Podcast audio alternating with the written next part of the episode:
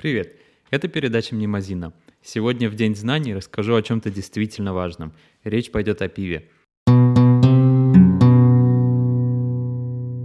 Самые мои любимые совпадения в этимологии – это случаи, когда в разных языках, несмотря на разные корни, смысл происхождения один и тот же. Слово «пиво» происходит от славянского корня «пити», а множество европейских аналогов, немецкая бир, английская бир, итальянская бирра, все происходит от латинского бибере, то есть опять же пить. Дальше не менее интересно. В скандинавских языках пиво называется эль или олут, и корень у них общий с другим напитком, который по-русски называется эль. В древнем индоевропейском языке слово «элу» означает «горький». Я бы не стал вдаваться в подробности технологий, так как передача про этимологию, но это специальный выпуск, так что разберемся.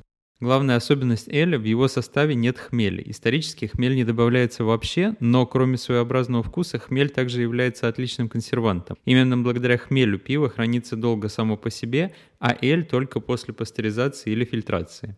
Вообще исторический хмель стали использовать не так давно, так что эль по праву можно назвать более древней версией пива. Интересно, что в русском языке захмелеть означает опьянеть, хотя, как мы только что выяснили, хмель в пиве отвечает не за алкоголь.